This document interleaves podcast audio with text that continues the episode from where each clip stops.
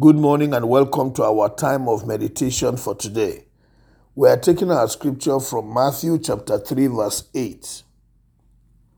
Produce fruit in keeping with repentance. This was part of the challenge that Jesus Christ gave to the Pharisees in his day.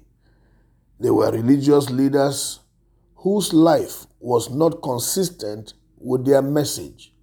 And Jesus Christ was very concerned about that because he knew that that type of religion does not bring about transformation of society and does not bring glory to God. It is mere hypocrisy. So he spoke to them sternly, demanding that they must produce fruit in keeping with repentance. He expected that if one says he has repented, repentance is supposed to be a realization of a life of error and a complete turnaround away from that to the right direction. That is repentance. And such type of repentance will produce fruit of righteousness directly opposite the kind of wickedness one was living in before. This was what he demanded of the Pharisees because that was not found in their lives.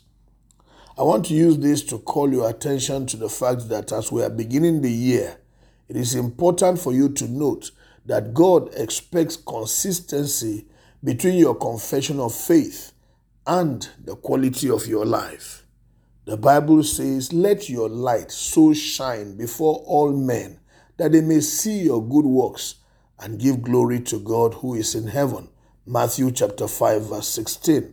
So, it is important for you to shine out the light of God's presence in your life. Your conduct must reflect that Christ lives in you.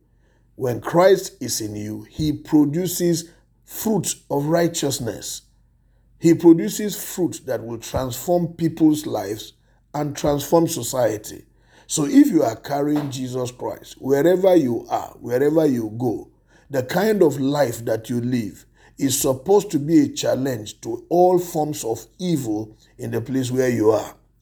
That type of life is supposed to stand to project the presence of God, the presence of Jesus Christ in your life. The Bible says that Jesus Christ is the righteousness of God in us. So if he is the righteousness of God in us, then the fruit of his righteousness is supposed to show wherever we go. You cannot say a thing and do otherwise. Because when you do that, you will be carrying the Pharisees' spirit, a spirit of hypocrisy. So check your life to ensure that you are carrying and emitting the light of Jesus Christ wherever you go. Let your yea be yea. Let your nay be nay. Let your word match your lifestyle, your conduct. Let everything people see about you match what they also hear from your mouth. This is supposed to be the kind of Christianity that you should project. It is the bane of our society today. If all the people who confess to be children of God in Nigeria will yield themselves and allow the light of Christ, which is in them, to come forth in all that they do, our society will never be the way it is.